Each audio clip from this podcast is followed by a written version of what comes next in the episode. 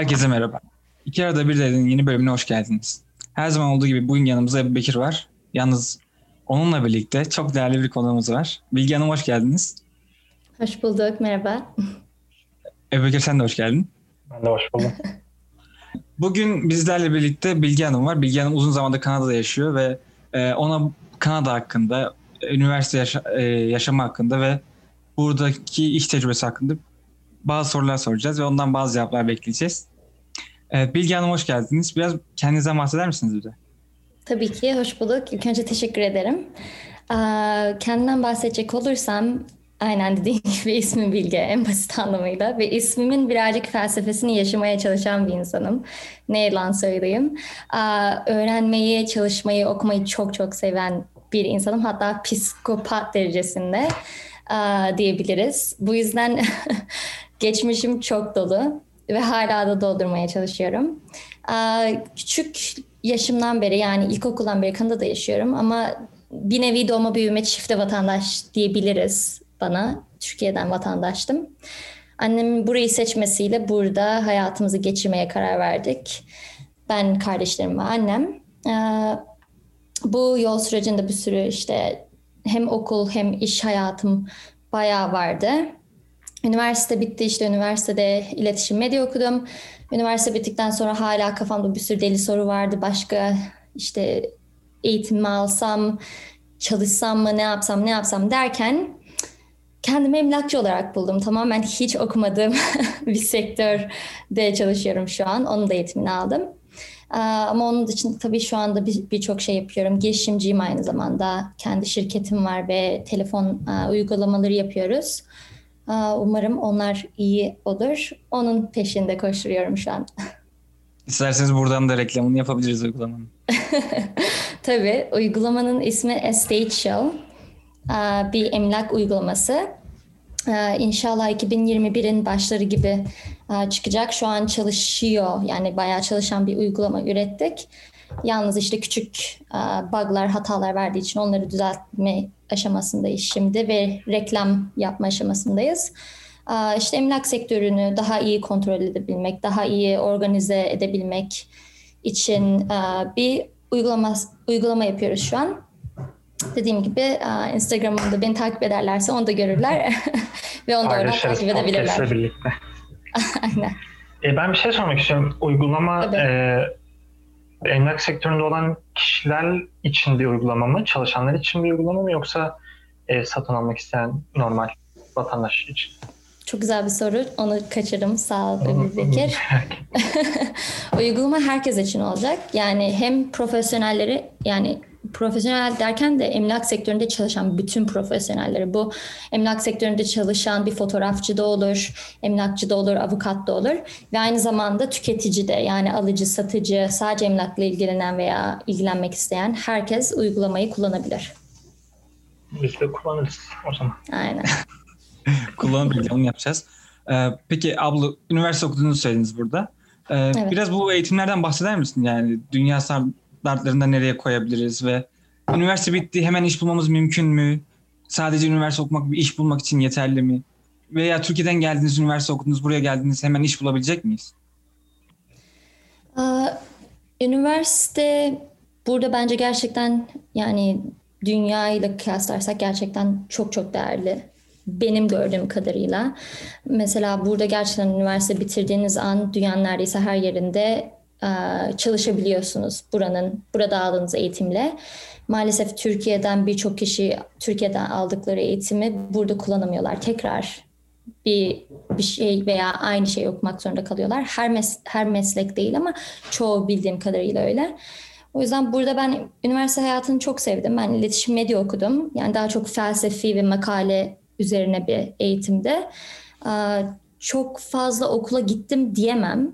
Çünkü çok fazla gönüllü işi ve kenarda çok fazla iş yapmayı seven bir insandım. Ve genellikle felsefik ve makale eğitimi olduğu için çok da öyle derse gerçekten gitmem gerekmiyordu. Hani İngilizce bir şey derler bullshit your way through. Yani yaz yazabildiğin kadar ve geçersin. Çünkü yanlış veya doğru bir şey yok makale ve felsefede.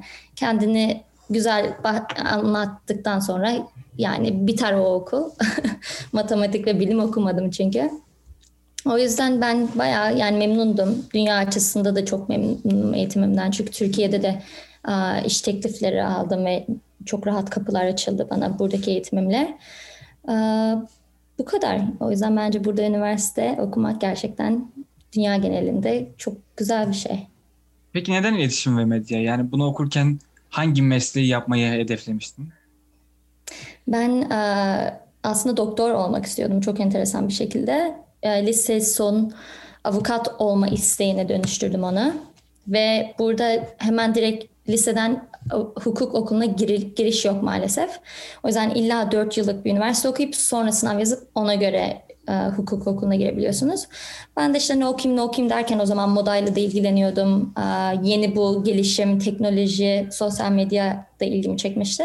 Yüzden iletişim medya okuyup hani yeni bu olaylar ve dünyayı anlayabilmek için e, onu okumaya karar verdim. Oradan da asıl umudum hukuka geçmekti. Ama o fikrimi de değiştirip onu da yapmadım. Güzel. Ee, ama şimdi okul bitti, eğitim hayatınız bitmedi. O eğitim hayatı sürekli devam eden bir süreç. Evet. Ee, ondan sonra bir TESOL kursuna gittiğinizi biliyoruz. Bu nedir? Bunu bir açıklayabilir misiniz? Ondan sonra neden bu kurs aldınız? Tabii. Bunu da cevap versiniz. Tabii. Ben e, üniversite bittikten sonra hep biraz dünyayı gezip e, işte hem de kenarda nasıl rahatlıkla para yapabilirim diye fikirlere bakarken Tesla karşıma çıktı.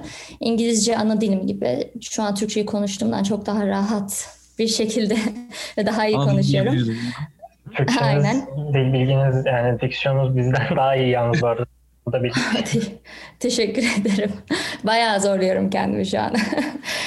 Çakmadığınıza sevindim. ne diyordum? Tesla. Evet. aynen işte nasıl hani para kazanırım derken tasıl karşıma çıktı. Dedim aa çok iyi hani bildiğim bir şeyi insanlara öğretip para kazanıp dünyayı gezebilirim. O arada bunun araştırmasını yaparken e, Kenarda Üniversitede bir mağazada çalışıyordum. Ve alışverişe gelen e, bir çift vardı İngiliz kökenli.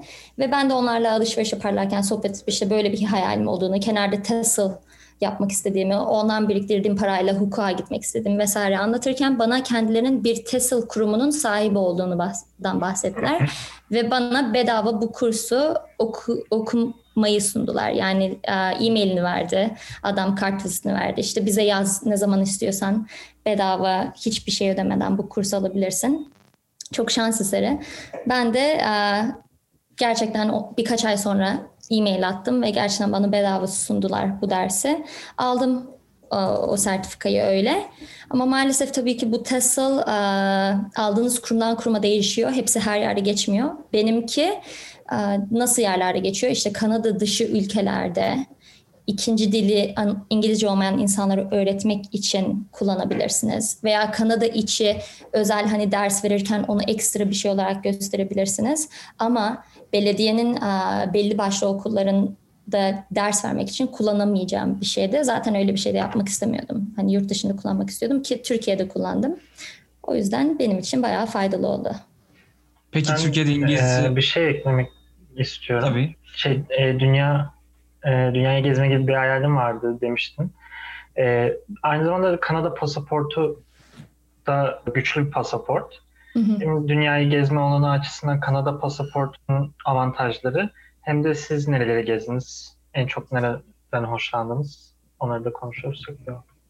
Maalesef gerçekten Kanada pasaportu gibi bir pasaporta sahibim ve hala tek yapmadığım şey doğru düz dünyayı gezmek. bir tek onu gerçekleştiremedim. Çünkü birazcık işkolik bir hastalığım var. Hep çalışmaktan ve bunu hep kendime söz veriyorum. İşte ara verip bir yere gideceğim, ara verip bir yere gideceğim ve bunu katiyen yapamadığım şey. Hatta bu yüzden burada yani benim yakımda yaşayan annem ve kardeşlerim bile çok çok nadir görüyorum. Daha bu hafta sonu annemle Ontario içi küçük bir kaçamak yaptık ve o bile benim için böyle iki gün hani bir yere gittim ve o iki gün inanılmaz hani nasıl işleri bıraktım onca şey toplandı kafasında bir insanım. O yüzden şu ana kadar çok bir yer gezemedim işte en çok ne görmüşümdür Amerika ve Kanada dışında işte bir Küba'ya gitmişimdir. İşte Amerika'da Kaliforniya, Vegas'a vesaire gittim ama bunların hepsi üniversite zamanı yaptığım maceralar. Hani e, eğlence, gezme arkadaşlarla, saçma sapan gezme, tozmalar. Saçma sapan da değil hani değerli ama kendime kültürel anlamda katmak için öyle bir seyahat yapmadım ki benim de en sevdiğim hani sahile gidip oturmayı mesela çok sevmem. İlla o bir yerleri gezip insanlarla konuşmak gibi bir hastalığım var. Turist olma duygusunu seviyorsun sanırım. Aynen. Onu ona bayılıyorum. O yüzden yani o yüzden onlara saçma sapan dedim ki aslında saçma sapan değil onlar da değerli. Ama işte üniversite bittikten sonra hiç bir yere gitmedim. O yüzden Allah'tan üniversite içinde birazcık da olsa bir şey yapmışım. Peki iletişim ve medya okudun ama emlak sektörüne geçtiniz. Neden okuduğunuz bölümle ilgili bir şey yapmadınız da emlak sektörünü tercih ettiniz? Aslında iyi bir, iyi bir para, iyi bir gelir vaat ediyor muydu emlak size? Tabii ki. Şimdi iletişim ve medyada çalıştım bir süre. Ama ah, beni doyurmadığını fark ettim. İşte moda sektöründe çok çalıştım. PR yaptım, moda editörlüğü yaptım bir dergide. Ah, farklı farklı işte stil, danışmanlığı vesaire gibi şeyler yaptım. Ama onlar benim beni çok doyurmadığını hissettim. Ben human connection yani insan bağlantısını çok sev, seviyorum ama bir kademe aşması gerekiyor beni hani o sohbet böyle moda modayı geçmeli o sohbet benim için. Hani o ilk birinci level ona falan gelmem gerekiyor tatmin olmam için. O yüzden o sektörde çok kalamayacağımı fark ettim. Ki iletişim, medya ve moda sektörü gerçekten çok zor. İçine girme, girilmesi, girilen bir sektör, sektör. Hani büyük paralar kazanmak için gerçekten bayağı hani uğraşmanız, dil gibi sabah akşam çalışmanız gereken bir sektör. Ki ben de güzel gidiyordu ama işte dediğim gibi doyurmadı. O yüzden dedim ki kendi kendime işte Bilge ne yapsan insan hakları, hukuk bu şeylere tekrar mı dönsen, hukuk mu okusan vesaire derken Türkiye'de kendimi bir çok yakın avukat arkadaşım Can Cintos'un onun yanında çalışırken buldum. Can burada mülteci ve göçmen danışmanlığı yani avukatlığı yapıyor.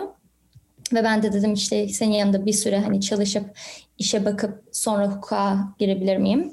Ki o süre tekrar üniversitede ikinci bir dereceye başladım antropoloji. Daha fazla insan kültürü, insanları anlayıp öğrenebilmek için.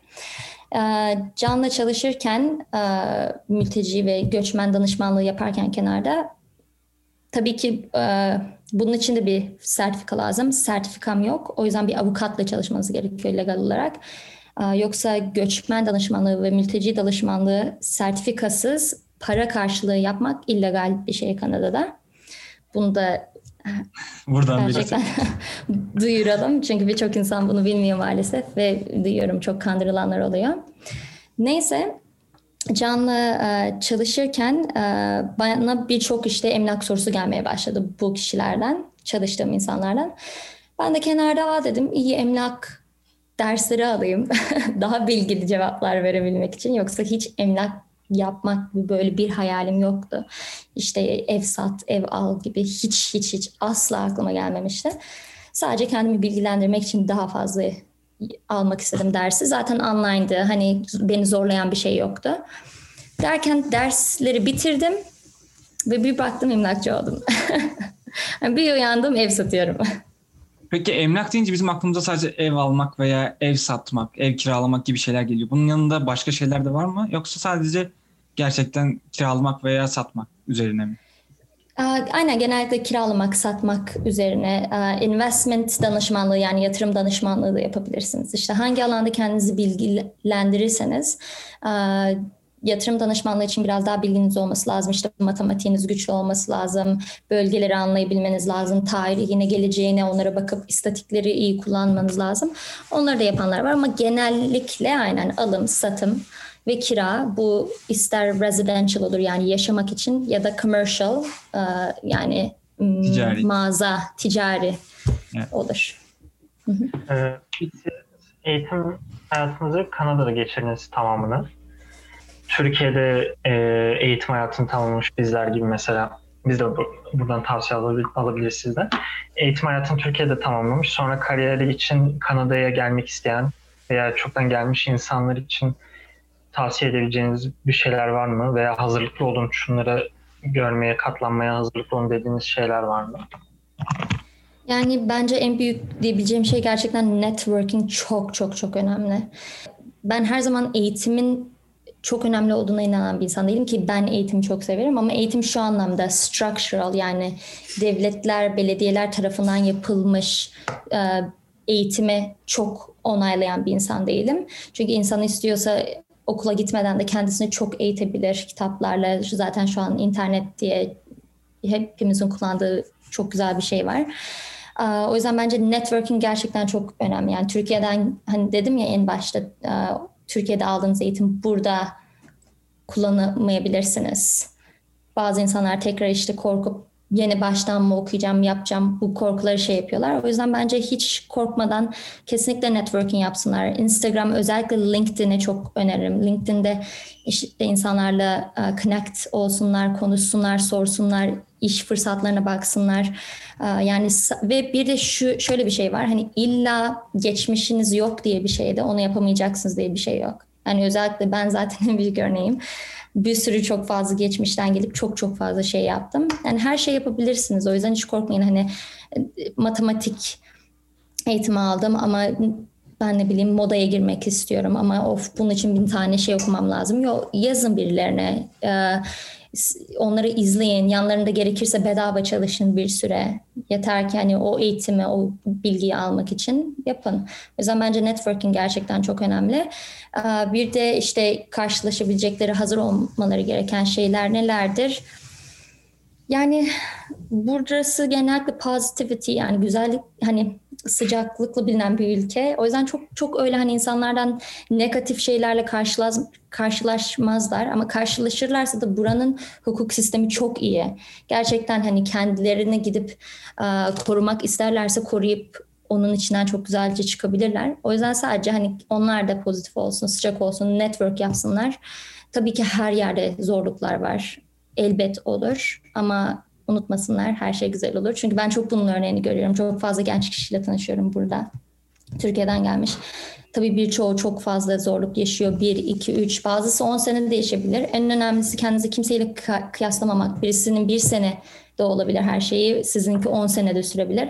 Önemli olan işte geldiğiniz o nokta. Yani ne zaman değil gel, gelmek önemli. Tek ona odaklansınlar, network yapsınlar. Ve istedikleri elbette olur yavaş yavaş. Şimdi network dedik. Network içinde Hı-hı. burada bir sistem var aslında. Gönüllülüğü herkes ön plana çıkartıyor burada. Hı-hı. Sizin de bu gönüllülük faaliyetlerine yer aldığınızı biliyoruz. Ee, bu gönüllülük hakkında ne düşünüyorsun abla? Yani çünkü bazıları çok eleştiriyor, bazıları da çok gerekli olduğunu düşünüyor. Siz hangi taraftasınız burada?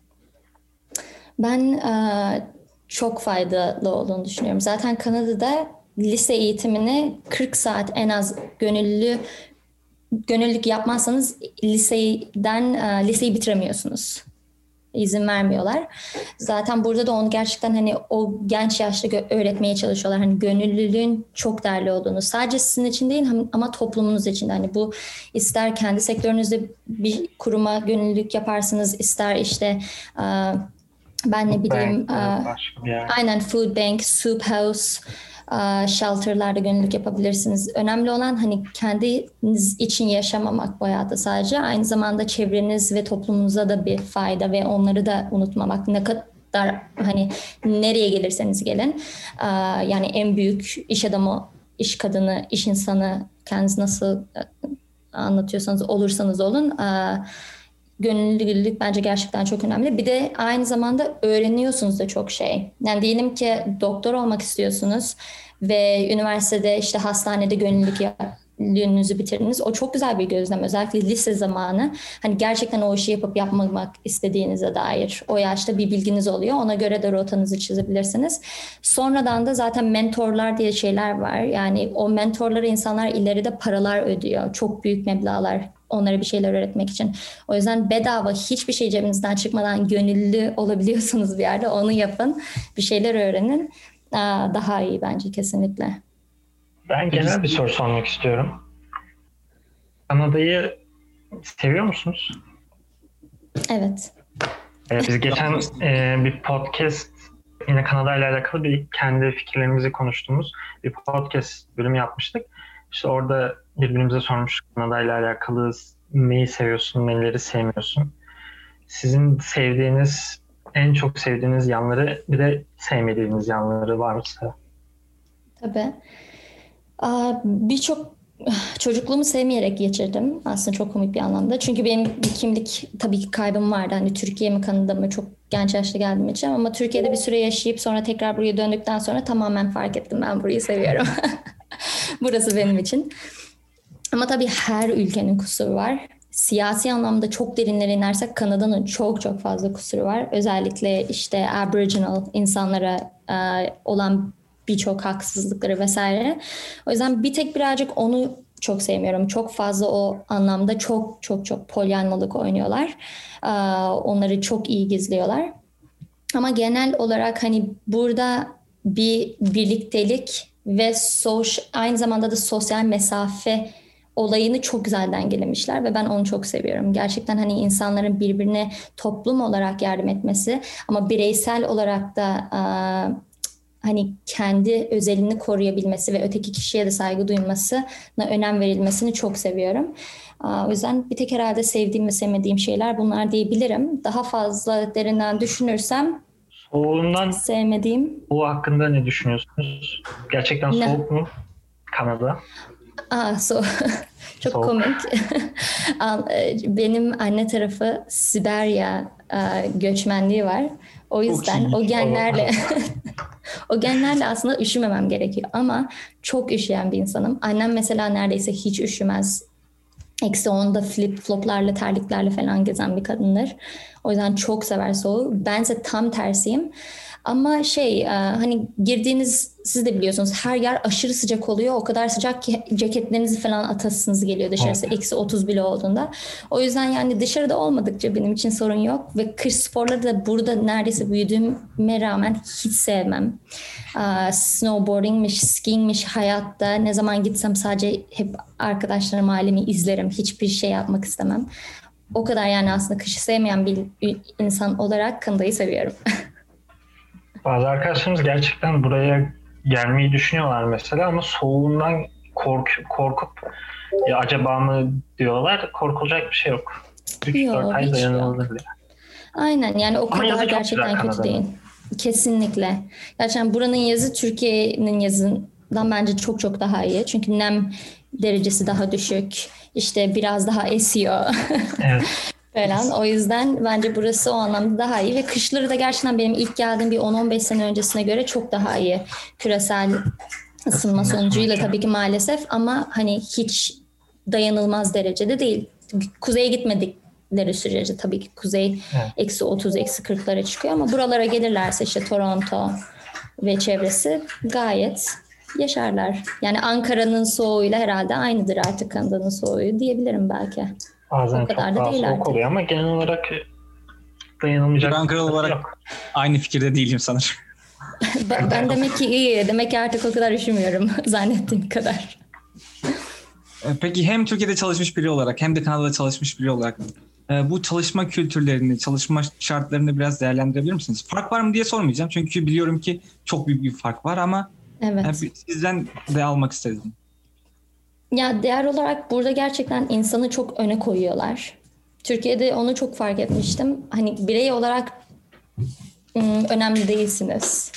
Hani iş, şirket önemli, şirketin başındaki kişi önemli. Geri kalan kişiler ikinci planda bile değil. 3, 4, 10'a kadar gidiyor. Burada bireylere çok önem veriyorlar. Hatta yakın bir zamanda Türkiye'de çalışmış, Türkiye'de üniversite eğitimini almış bir arkadaşım burada da yeniden eğitimini bitirdi ve şimdi a, işe alındı. Ve bana şey dedi, şaşırıyorum her yaptığıma hani tebrik ederim çok güzel. Hep iltifat ediyorlar dedi. Hani niye böyle yapıyorlar? Hani kötü bir şey mi yapıyorum? Kötü bir şey aradı onun içinde. Çünkü alışmadığı bir şey. Dedim ki ha, aynen hani dedim hayır yani sadece sen, seni gerçekten hani appreciate yaptıklarını, sen, senden memnun kaldıklarını hep göz önüne koymak istiyorlar. Yani onun altında kötü bir şey arama dedim ve ona şaşırmıştı. Hani bunları ya, Türkiye'de yaşamış veya başka ülkelerde yaşamış insanlardan duyunca fark ediyorum. Çünkü ben hep neredeyse burada çalıştığım için çoğunlukla bütün çalışma ömrüm boyunca bunları fark etmiyorum. Bana normal geliyor. Tabii ki sen bana iltifat edeceksin, ben sana iltifat edeceğim. Bu böyle gidecek. Ama onlar söyleyince evet gerçekten böyle diye fark ediyorum. Özellikle ben de şimdi benim de şimdi stajyerlerim var benimle çalışan. Onlara ben de bazen yazıyorum işte. Şimdi bilinçli aa diyorum ne kadar çok iltifat ediyorum. Ama güzel bir şey yani. Yapmamız lazım. Peki Kanadalıların çok nazik olması hakkında ne düşünüyorsunuz? Yani biraz fazla değil mi yoksa biz mi alışık değiliz? Bence o da kesinlikle alışık olmamaktan yan, ötürü geliyor. Çünkü gerçekten bana göre hiç fazla gelmiyor. Hani böyle yürürken birisine aa pardon özür dilerim teşekkür ederim demek bana çok normal ve çok bazen şey bile düşünüyorum. Aa, az mı dedim bir kere daha mı deseydim hani acaba o hissi vermedim mi diye düşünüyorum. O yüzden ama Türkiye'den geldikten sonra çünkü aynen Türkiye'de üniversiteden sonra bir sene yaşadım. O bir sene sonra fark ettim Türkiye'de neredeyse hiç yok. Yani ben hiç görmedim en azından İstanbul'da büyük şehir kalabalık. O yüzden aynen buraya gelince o çok fazla gelebilir sıfırdan başlayınca. Şimdi çalışma hayatındaki farklılıklardan bahsettiniz çalışma hayatından. Ee, biz iki bölüm önce ırkçılık, e, yurt dışında karşılaştığımız ırkçılıklar diye bir bölüm yapmıştık. Orada şöyle bir diyalog geçmişti aramızda. Peki burada çalışma hayatında etnik kökenin yüzünden bir ayrımcılığa uğruyor musun? Biz de şey demiştik, e, çok bir tecrübemiz olmadığı için kesin bir cevap vermeyelim. Sizce etnik köken çalışma hayatında bir dezavantajı veya bir avantajı oluyor mu burada? Maalesef oluyor evet. Bunu arkadaşlarımdan da duydum, e, çevreden de duyduğum bir şey. Yani çok büyük bir şirkete girmiyorsanız çünkü büyük şirketler şimdi çok daha dikkat ediyor. Hatta onların artık bir kuotaları var. İşte şu kadar kadın almamız lazım, şu kadar siyah insan almalıyız vesaire vesaire gibi kuotaları var. Eşitlik göstermek için. Onlara girmiyorsanız daha küçük işlere giriyorsanız aynen oralarda çok daha kolayca karşılaşırsınız. Onları çok büyük takip edilmediği için. Benim birçok arkadaşım aynen mesela işte e, siyahi olduğunu gördükten sonra işte ismi çok hani beyazımsı mı diyelim artık ama gittikten sonra çok farklı davrandıklarını, iş vermediklerini veya ismi Muhammed olduğu için farklı davranışlar aldığını gören insanlar vesaire var maalesef gerçekten. Ben gördüm mü tabii ki benimle ilk karşılaştığında insanlar vermiyorlar. Çünkü neden? Hani beyaz, Kanadalı düşünüyorlar görür görmez. Ama mesela ismimi gördüklerinde ilk ondan bir çekinenler oluyor. Ben bundan yüzde yüz eminim. Çünkü hani insanlar da telefonda da hissediyorsunuz onu veya e-maillerde hissedebiliyorsunuz. Ama sizinle karşılaşınca değiş, değişik davranıyorlar. Bir de bazen tabii ki Türk olduğum için de ırkçılıklar gördüm emlak sektöründe özellikle işte Türk Türk müsün A ismin maalesef işte Yunan veya Ermeni birkaç kişiyle bunu yaşadım. İşte müşterini getirme veya yok seninle çalışamayız müşterim Türkleri sevmiyor gibi. O yüzden Kanada'da yani illa beyazsınız, ırkçılık görmezsiniz değil. Geldiğiniz yer yüzünden de sizi bilen kişilerden de ırkçılık görebilirsiniz kesinlikle. İsminizi değiştirmeyi düşündünüz mü? Küçükken evet. Şu an katiyen. Küçükken ilk geldiğimde çoğunlukla Yahudilerin olduğu bir okula gidiyordum ben. Ve benim ismim çok farklıydı. Çocuklar söyleyemiyordu. Sonra bana gay demeye başladılar. Nickname olarak. Sadece Aynen sadece sonunu. Ben de aa mutluyum arkadaşlarım bana takma isim taktı ne güzel falan bilmiyorum. Ve anneme gidip işte dedim anne arkadaşlarım bana gay diyor falan. Sonra çünkü fark ettim bazıları gülüyor, eğleniyorlar. Annem dedim işte bu ne demek bana söyler misin? Annem bana anlatınca tabii ki şu anki bilgi olsa çok farklı davranırdı ama ilkokulda küçük yeni ülkeye gelmiş İngilizce yeni öğrenen bir çocuk olunca şok olup uh, okulda bir tane Yahudi arkadaşımın ismi Miriam'dı. O da Meryem'i çağrıştırdığı için müdürün ofisine gidip bağırıp benim ismim artık bundan sonra Meryem. Herkes bana Meryem diyecek başka bir şey kabul etmem deyip onlar da annemi arayıp izin alıp öyle bir şey uygulamışlardı. Ama şimdi katliyen şimdi hatta ısrarla işte bilge yani doğru bile telaffuz etmelerini zorluyorum. Çünkü yani biz onların dilini öğreniyoruz veya işte buranın dilini öğreniyoruz. Biz farklı isimler söylüyoruz. Onlar da bizimkini işte Ebu Bekir, Mesut, Bilge söylemeleri lazım. Söylesinler. Bir tane şey öğreniyorlar. Benim ismimi katiyen zaten telaffuz edemiyorlar. Benim Türk arkadaşlarım falan da uzun uzun telaffuz etmiyor. Mesela biz bazen 3-4 Türk arkadaş Tim Hortons'a e, Tim Hortons'ta çok olmuyor da Starbucks'a falan gittiğimizde işte isim söylerken sıradan işte mesela Mesut giriyor Mesut diyor spell etmek zorunda kalıyor. E, evet. Ben gidiyorum Ebu diyorum. O isim konusu gerçekten biraz Aynen o çok sıkıntı maalesef. Benim var takma ismim Mimi. Onu mesela Starbucks gibi vesaire yerlerde hani çok umursamadığım yerlerde onu söyleyip hani kurtulup çıkıyorum ama böyle iş, toplantı veya konuşacağım bir insansa ona o zaman önem veriyorum. Yani söylemesi lazım. Benimle orada evet. sohbet ediyor ama hani çalışan birisi Starbucks'ta hadi neyse o demesin etsin ama onun dışında yani söylemeleri lazım. Yani sen Ebu ile mutluysan Ebu desin ama Ebu Bekir demesini istiyorsan söyleyecek. Tekrar geriye dönüş yapıyorum da ben şunu merak ettim. Siz üniversitedeyken çalıştınız mı hiçbir yerde böyle ek iş olarak evet. veya part time olarak hiç çalıştınız mı? Evet kesinlikle. Ne Burada çok fazla şey yaptım inanılmaz. Burada zaten hani çalışmak hiç utanılacak bir şey değil. Hangi sınıftan gelirseniz gelin istiyorsanız hani yaşadığınız bölgenin en varlıklı ailesinin çocuğu olun veya en hani varlıksız ailesinin çocuğu herkes çalışıyor. Bunun hani şey gelirle bir alakası yok. Bunu hani sorumluluk vesaire gibi görüyorlar. Ben üniversitede çok fazla iş yaptım. İşte restoranlarda kasiyerlik yaptım. Mağaz, alışveriş mağazasında çalıştım başka yani o kadar çok şey yaptım ki şimdi hatırlamıyorum ee, ama çok fazla çalıştım ve dört senenin dördünde de hep çalıştım durmadan herhalde hiç neredeyse işsiz kalmadım. Aslında Türkiye'de bu durum biraz daha farklı. Üniversite okurken çok çalışmak e, ön planda değil. Ve de buraya gelen insanlar da hani üniversite okurken şey düşünüyorlar. Ya çalışamam ki ya da e, Türkiye'de bir üniversite bitirmiş buraya gelince restoranda çalışmam ki ben. Burun hani, kıvırıyor insanı. Evet, evet, o step back onlara zor geliyor. Ama hani burada öyle değil. İnsanlar üniversitede okusa burada çalışıyorlar ve yani gerçekten o sınıfsal bir statüde e, kaybettirmiyor insanı. Kesinlikle. Burada hiç alakası yok. Yani tabii ki okuduğunuz bölüme çok bağlı. Ee, mesela benim en küçük kardeşim tıp okuyor.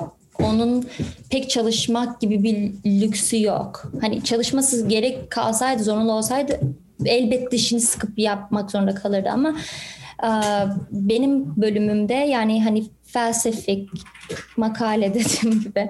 O yüzden çok rahat çalışabiliyordum ki ben birazcık hani çok fazla çalışıyordum o kadar gerekmiyordu ama hani yine tıp okuyacaklarsa veya ben ne bileyim daha hani ezberi bir şey okuyacaklarsa yine çalışabilirler. Sadece 2-3 iş yerine bir tane iş yapabilirler. Haftada bir iki kere gidebilirler. Elbet hani az da olsa bir masraf çıkarmak için.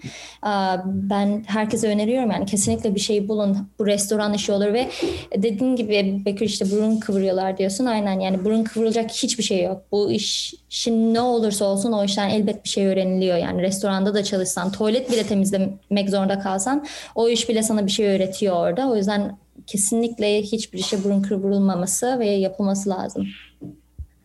Evet, başta tekrar deniyoruz. Startup'ınızla ilgili. Ee, burada startup kurmak, Türkiye'den gelen birisi için burada startup kurmak zor mu? Ee, hangi şartlar gerekiyor? Mesela siz Kanada vatandaşısınız ama ben geldim ve PR'ım var. O PR benim startup'ım için yeterli mi? Nasıl engellerle karşılaşabilirim? Bazı çözüm önerileriniz var mı? Onu merak ediyoruz. Yani çok klişe bir şey söyleyeceğim. Ama isteyen her şeyi yapar yani günün sonunda. Bir startup yap hani açmak da çok çok zor değil gerçekten. Burada ilk başta şirket açmanız gerekiyor. Bunun şirket açman sadece permanent residency yani oturumu ve vatandaşları izin veriyorlar. O yüzden hani bu ikisine sahip olmayan kişiler nasıl yapar onu bilmiyorum. Onu bir danışmanla konuşmaları gerekiyor. Gö- göçmen danışmanı. O zaman şu an sadece hani oturumu ve Kanada vatandaşı olan veya şu oturuma doğru giden kişilerden bahs- için bahsedeceğim. İşte şirket açmanız gerekiyor ve gerçekten şirket açmayı da, da insanlar bilmediği için çok korkuyorlar. Çok basit bir şey. Gerçekten online yapıyorsunuz. Giri, girip hemen 200 dolar bir şirket açabilirsiniz. Bu kadar basit. Ve hiçbir şey yapmasanız da her sene onun sadece vergi ödemesini yaparsanız her şey güzel gider. Startup'a gelince bu fikriniz ne olursa olsun, insanlar ne derse desin, direkt başlayın en basitinden yani şu an sosyal medya en büyük mecra. Web site kurmanıza gerek yok. Hatta ilk başta şirket bile açmanıza gerek yok. Biz Instagram ve sosyal medyayı test edin. Hani bunun için bir istek var mı? Surveyler oluşturun. İşte soru, cevap. Pardon benim köpeğim burada. Oyuncağıyla ee, soru cevap oluşturun online insanların isteklerini anlayın. Yani bir kim kime hitap ediyorsunuz onu oluşturun. Onları oluşturduktan sonra geri kalanı çok zor değil ve Kanada startuplar için çok fazla şey sunuyor. Sadece Kanada'da değil bir sürü farklı gruplar da var. İşte özellikle kadınsanız kadın girişimciler için çok fazla para veren gruplar var. Azınlıklı bir toplum dan geliyorsanız ve siz startup yapıyorsanız onlara çok fazla yatırımlar yapıyorlar. İşte yaşınız bir şeyin altındaysa onlara yani bir sürü bir sürü şey var. Sadece Kanada'nın web sitesine girip zaten onları bulabilirler. Ama onların dışında da bir sürü Google'a yazsalar hani startup yardımı, help, Toronto, Mississauga neredelerse yazsalar onları da bulabiliyorlar. O yüzden gerçekten sadece hani bir fikir oluşturup o fikri birazcık test etmek ve bence çok büyük paralara da ihtiyaç yok ilk başta. Çok küçük paralarla her şeyi yapabilirler. İşte dediğim gibi Instagram bedava. Sadece bir Instagram hesabı açıp Instagram'da reklam yapıp küçük meblağlarla test edip insanların isteklerini anlayıp ona göre hareket edip sonra bir web site açıp ona göre devam etmek. Yani çok çok basit ve ilk başta gerçekten çok para harcamasınlar. E, en minimale düşürsünler harcamalarını e, diyebileceğim bu. Cevapladım mı? Ben doğru mu duydum sorunu? Doğru doğru doğru. Teşekkür ederim. Benim, bir an kafa gitti burada geziyordu Koka. ee, bu konuyla ilgili tekrar bir sorun var. Ee, şimdi siz Kanada vatandaşısınız ve isteseniz aslında Amerika'da çalışabilirsiniz. Bunda hiçbir sıkıntı yok. Ee, ve çoğu startup sahibi, çoğu şirket sahibi de Amerika'da çalışmayı tercih ediyor. Çünkü oranın fırsatları daha fazla. Peki siz neden Kanada'yı tercih ettiniz? Yani sadece Kanada'da yaşadığınız için mi? Burada çevreniz olduğu için mi? Yoksa başka sebepleri de var mıydı? Yani benim seçme nedenim çünkü bence burada da gerçekten çok fırsat var ve o fırsatlar şu an büyümede. Amerika daha çok competition var. Çünkü nüfusu daha fazla, daha çok orada dediğin gibi şey bir şeyler oluyor. Toronto şu an teknoloji alanında en hızlı büyüyen şehirlerden bir tanesi dünyada. İnanılmaz işte Google e, sanırım bu sene kaç milyon dolarda hatırlamıyorum bayağı yatırım yaptı Toronto'ya. E, aynı zamanda Shopify vesaire gibi büyük şirketlerde. O yüzden burada fırsatlar gerçekten çok büyük. Evet ilk başta belki Amerika'da olan e, olacak kadar e, şey almazsınız ama zamanla beklerseniz hani long term dediğimiz o uzun vadede çok daha hani bir geri geri dönüşüm al, alabilirsiniz. O yüzden benim de seçme ne dedim. Hem burayı çok tanıyorum. Tanıdığım bir yer. Bu bir. İki, çevrem burada. Çok çok büyük bir çevrem var. Üç, Amerika'yı sevmiyorum. sevmiyorsun. Amerika'nın Amerika'da çok büyük bir sınıf farklı daha bir belirgin ve ben herhalde sınıf farklılığın belirgin olduğu yerleri sevmiyorum. Ben daha böyle hani düz hani herkesin biraz daha aynı hayatları, standartları ne koşulda olursa olsun yaşadığını görebildiğim yerleri seviyorum. Amerika'da o farkı çok fazla gördüm. O çok hoşuma gitmedi.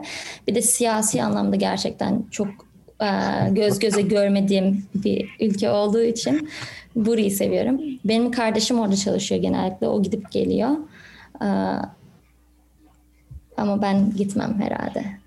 Ya, Umarım. Daha önce Amerika'da yaşamış birisi olarak bu sözlere cevap vermek ister misin? O haklı. Yani biz de konuşmuştuk o ırkçılık podcastinde. Ee, gerçekten sınıf, sınıfsal ayrım çok fazla. Ama ben yine de New York'u çok evet. seviyorum yani. Ya New York güzel çünkü ben de metropol seven bir insanım. Yani metropol diye ilk üç şehir Toronto, İstanbul ve New York yani benim sevdiğim şehirler. Ama New York'ta da yani New York'ta biraz daha o sahtelik var. Mesela burası da büyük bir metropol ama burası biraz daha hani ılımlı, sıcak, biraz daha gerçekçi, kötü niyetsiz diyeyim. New York biraz daha kötü niyetli bir metropol evet, geliyor bana. Çok eziğini eziyorlar. Yani çok hayat Aynen. çok hızlı akıyor, çok yorucu. Burası Aynen. biraz daha seni yormayan, daha huzurlu bir yer. Ki burası da öyle olur elbette. Biraz o, yani daha zaten birkaç... Toronto downtown kesinlikle öyle şu an. Böyle yukarı çıktıkça biraz rahatlıyorsun. Aynen, aynen. Ve ben de yukarısında yaşıyorum. evet, yavaş yavaş light sorularla isterseniz podcast'imizi sonlandırabiliriz. Ee, abla Kanada'da ebeveyn olmak, aile kurmak konusunda bir tecrübeniz var mı? Bu konuda ne düşünüyorsunuz? yani bir tatlış e, şeytani köpeğim var. o anlamda bir ebeveyn. Aynen. Arkada eşim onu sakin tutmaya çalışıyor Berkay.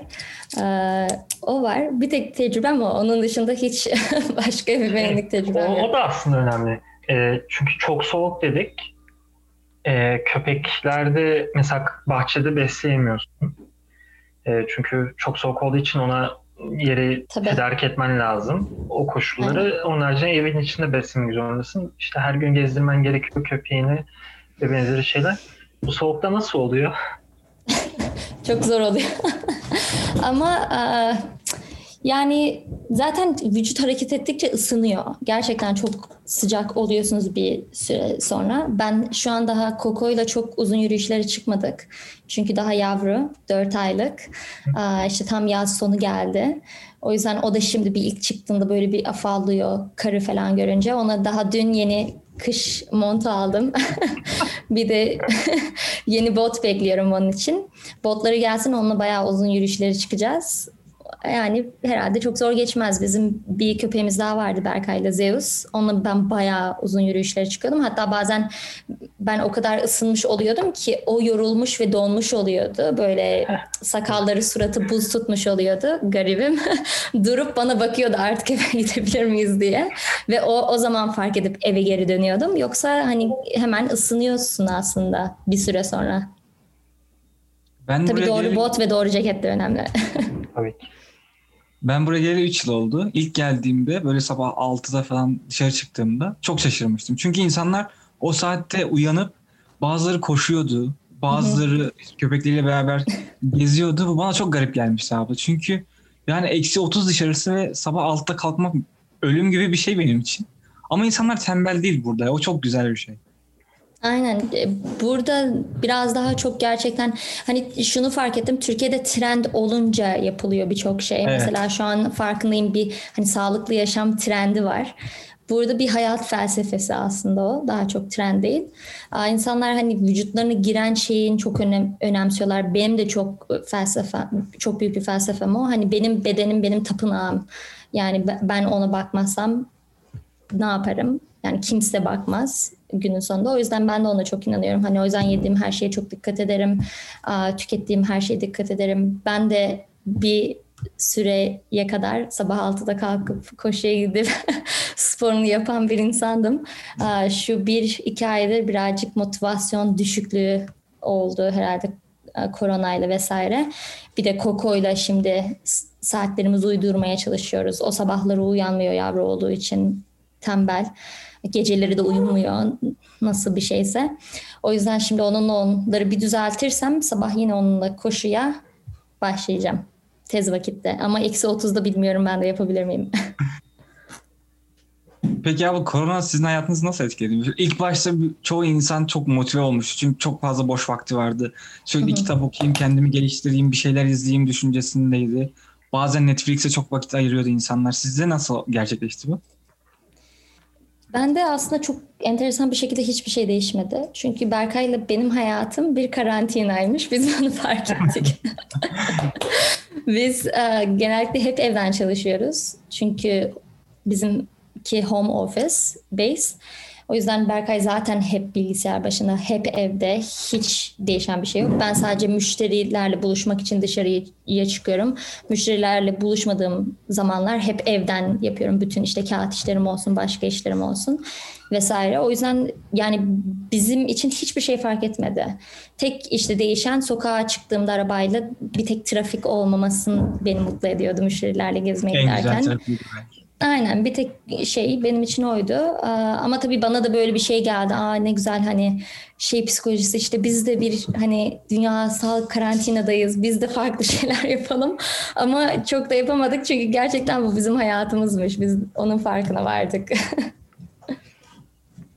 evet abi yavaş yavaş podcastimizin sonuna geliyoruz. Eklemek istediğiniz bir şey var mı? Yok, teşekkür ederim. Gerçekten ben, ben bir şey daha sormak Tabii. istiyorum. Ee, biz bir bölüm daha çekmiştik, onu da yayınlamıştık. İşte birbirimize bazı sorular sorduk, cevapladık falan. Bir arkadaşım şey dedi, en önemli şeyi sor, anlatmadınız, söylemediniz.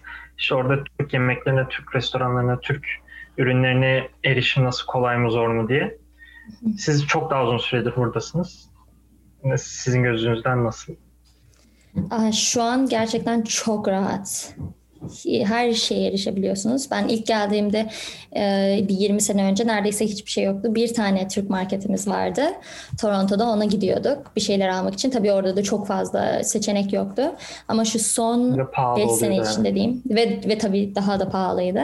Ama şu son 5 sene içinde çok fazla işte Türkiye'den göçmen olmaya başladıkça seçenek vesaire de çoğaldı. Mesela yakın zaman içinde Berkay'ın annesi bizi ziyaret etti e, Türkiye'den ve hani bayağı bir şey getirmeyi denemiş getirebildiğince hani tutulmamak için havaalanında ve şok oldu. Keşke de hiçbir şey getirmeseydim. Gerçekten şaşırdı. Her şey var burada dedi. Çünkü şu an sayı sınırsız bakkal var ve her yerde açılıyor. Duyduğum kadarıyla Ağrıva'da da açılmış şu an birkaç bakkal. Ee, ki Gerçekten ben size göndereyim. Yani ben öyle duydum. Burada şey görmedim. Ee, Arap marketleri varmış Türk ürünlerini satan. Evet. Restoran evet Araplar da çok, çok satıyor. Restoran bir de bir tek, bir tek German döner var. Ha, Başka bizi görmedik en azından. Küçük, biraz daha küçük yer olduğu için ama zamanla evet. orası da. Çünkü şu an oraya çok fazla bir nüfus geliyor. Ama Toronto içi ve çevresi inanılmaz derecede şu an. Gerçekten ben hatta bazen işte hangi markete gitsem, hangi marketten sipariş etsem diye seçiyorum. Çünkü o kadar gerçekten şu an çok var. Ve restoran zaten çok çok fazla var. Çok sevdiğim birkaç restoran da var Toronto'da. Söyleyeyim mi? İstiyor musun? Tabii olur abi. Tabii ki. İşte Toronto'da Flame var. Gerçekten çok kaliteli. Downtown'da evet. Downtown'da. Mississauga'da da İstanbul Kebap House var. Bu üçü gerçekten çok lezzetli, çok güzel diyebilirim. En sevdiğiniz Türk yemeği nedir peki? Karnıyarık. Karnıyarık. Yapabiliyor musun evet. abi? Hayır. yani ben aşırı yemek yemeyi seven bir insanım. İnanılmaz yerim. Kimse de inanmaz görene kadar. Ama girip yapmayı sevmem. Yani yapılsın ve ben yiyeyim sadece. Ve tek hayalim de o hayatta hani bir Vedat Milor veya Ayhan Sicimoğlu olmak istiyorum. Aynen. Aynen. İnşallah bir gün.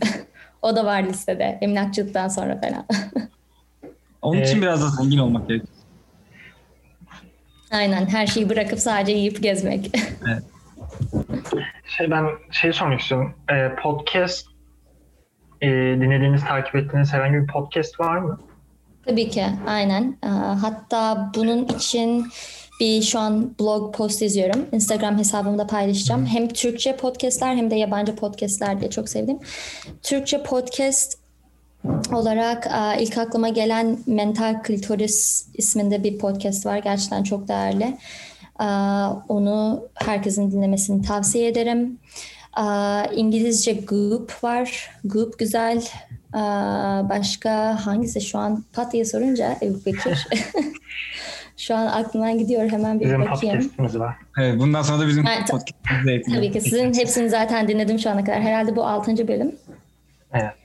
Aynen. Hepsini dinledim şu ana kadar. Aa, şimdi açınca gördüm. Daha yeni keşfettim. Kitap sevenler için Bir Mekan Bir Kitap adlı bir podcast buldum Türkçe. O bayağı güzel. Birkaç bölüm dinledim. Aa, Merdiven Altı Terapi o güzel. Biraz eğlenceli, biraz acı bir podcast. Çok çok çok fazla dinlediğim podcast var. Dediğim gibi sizinki... Siz hiç e, bir içerik üretmek, podcast yapmak ister misiniz? Ben şu an onun e, planları içindeyim. Çok istiyorum aslında gerçekten. Ne hakkında mikro... düşünüyorsunuz? Genel. Öyle evet. spesifik bir şey değil ama genellikle işte insan hakları, kadın konuları, genel psikoloji, o konuları ele almak istiyorum. Daha çok değer verdiğim konular. Onlar hakkında kendim sohbet veya işte birileriyle birlikte veya daha o alanda bilgisi olan bir insanla sohbet etmek istediğim bir podcast planlıyorum şu an. Sizinle de şu an onun için aldığım mikrofonda konuşuyorum. Aslında benim hakkında e, kadın hakları, kadına şiddet, daha doğrusu kadına şiddet özelinde ve kadın hakları ile alakalı bir bölüm yapmayı düşünüyordum. İşte bir konu arıyordum aslında onun için. Belki sizinle bir bölümde o konuda yapabiliriz. Çok mutlu olurum. Gerçekten çok değer verdiğim ve sevdiğim ve araştırdığım alanlar. Abla bir de YouTube kanalınız vardı. O devam ediyor mu yoksa ne bıraktınız mı? Aa, bırakmadım. Devam edecek. Ben bayağı bir video paylaşmıştım. Sonra onların hepsini silip şimdi sil baştan yapmaya karar verdim. Orada da şimdi farklı değil de herkesin yani kim beni davet ederse herkesin evinin içine girip evlerini tanıtmak istiyorum. Sadece şey değil mesela YouTube'da çok şey görüyoruz işte 1 milyon dolarlık ev, 100 milyon dolarlık ev. Hani çok böyle çok ulaşılmayacak. Hani ulaşılır ama hani genellikle çoğunluğun sadece hayalini kuracağı evleri gösterip hani o American Dream'i yaşatmak için yaptıkları aslında bir propaganda gibi görüyorum ben onu. O yüzden daha çok hani herkesin günlük evini göstermek istiyorum. Yani sadece böyle çok lüks değil de hadi birisi bodrum katında bir yatak odasında yaşıyor. Ona gidelim görelim. İşte normal boş bir evin içinde yaşıyor. Hiç koltuğu yok. Gidelim görelim. Hani neden öyle yaşıyor? Felsefesi ne? Mutlu mu? Sadece materyal olması gerekmediğini göstermek istiyorum. Bir de tabii ki böyle aynı podcast'te yapacağım şeyleri orada yayınlamak istiyorum. İşte kadın hakları vesaire, insan hakları. O tür sohbetler onları çekmek istiyorum. Bir de belki diyorum orada yemeklere mi başlasam? Çünkü yemek yemeyi çok seviyorum. İşte gittiğim, yediğim yerlerde çekeyim. Belki de öyle bir şey yapacağım. Onun şimdi çekimlerini yapıyoruz. Ee, yakında paylaşmaya başlayacağım inşallah. Bunlar Türkçe mi olacak, İngilizce mi olacak? Ee, çoğunlukla İngilizce, Türkçe de karışım olacak. Aynen. Peki, İngilizce olanları da Türkçe alt yazı düşünüyorum. Aynen. YouTube'a Bilge Işık Doğan yazdığımızda ulaşabilecek miyiz? Bilge Mimi yazarlarsa direkt çıkıyor. Buradan da tüm dinleyicilerimize. Aynen. Ama Instagram'ım Bilge Işık Doğan şimdilik. İleride değişecek soy isim. Aynen. Tam soracaktım ne diye değişecek diye. Sonra Aynen. Evet, Ebu Bekir eklemek istediğin bir şey var mı başka? Ee, yok çok teşekkür ederim. Ee, çok, ben çok keyif aldım. Umarım ben de. E, dinleyenlerimiz de keyif alır. E, tekrar teşekkür ederim geldiğiniz için. Ya ben de çok teşekkür ederim. Gerçekten çok keyifliydi. Aa, çok güzel sorular sordunuz. Bayağı beni tanıyorsunuz. o yüzden çok teşekkür ederim. Bir sonraki umarım şeyinizde, podcastinizde yine birlikte oluruz. Evet, bugün Bilgi Işık Doğan'la birlikteydik. Bugünkü podcastimizin sonuna geldik. Bizi dinlediğiniz için teşekkür ederiz. Esen kalın.